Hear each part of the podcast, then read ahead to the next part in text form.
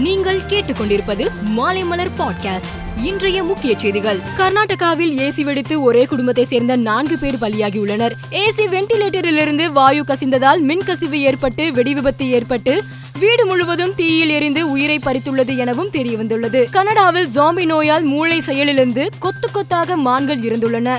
Zombie நோயால் பாதிக்கப்பட்ட மானை சாப்பிடுவதன் மூலம் மக்களுக்கு பரவும் எனவும் இதை வேட்டையாடுபவர்களை நோய் பாதிக்கக்கூடும் எனவும் கூறப்படுகிறது.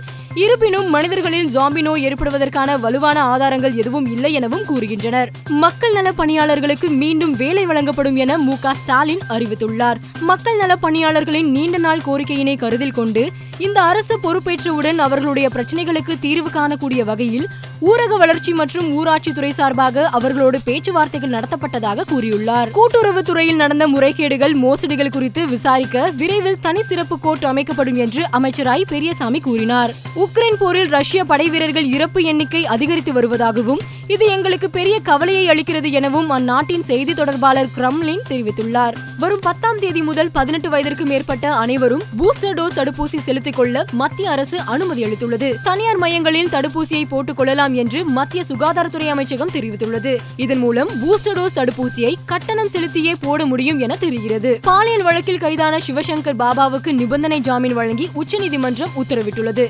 சிவசங்கர் பாபா பள்ளி ஆசிரமத்திற்கு செல்லக்கூடாது என்றும் சாட்சியங்களை கலைக்க முயன்றால் ஜாமீன் மனு ரத்து செய்யப்படும் என்றும் நீதிபதி உத்தரவிட்டார். உக்ரைனில் இருந்து நாடு திரும்பிய மாணவர்களுக்கு தேவையான அத்தனை உதவிகளையும் தமிழக அரசு மேற்கொள்ளும் என்று சட்டசபையில் அமைச்சர் மா. சுப்பிரமணியம் தெரிவித்துள்ளார். கொரியா ஓபன் பேட்மிண்டன் போட்டியின் காலிறுதி ஆட்டத்தில் இந்தியாவின் பி. வி. சிந்து மற்றும் ஸ்ரீகாந்த் வெற்றி பெற்று அரையிறுதிக்கு தகுதி பெற்றுள்ளனர். லக்னோ அணிக்கு எதிரான நேற்றைய ஆட்டத்தில் மெதுவாக பந்து வீசியதால் டெல்லி கேப்டன் ரிஷப் பண்ட்டுக்கு பனிரெண்டு லட்சம் ரூபாய் அபராதம் விதிக்கப்பட்டுள்ளது.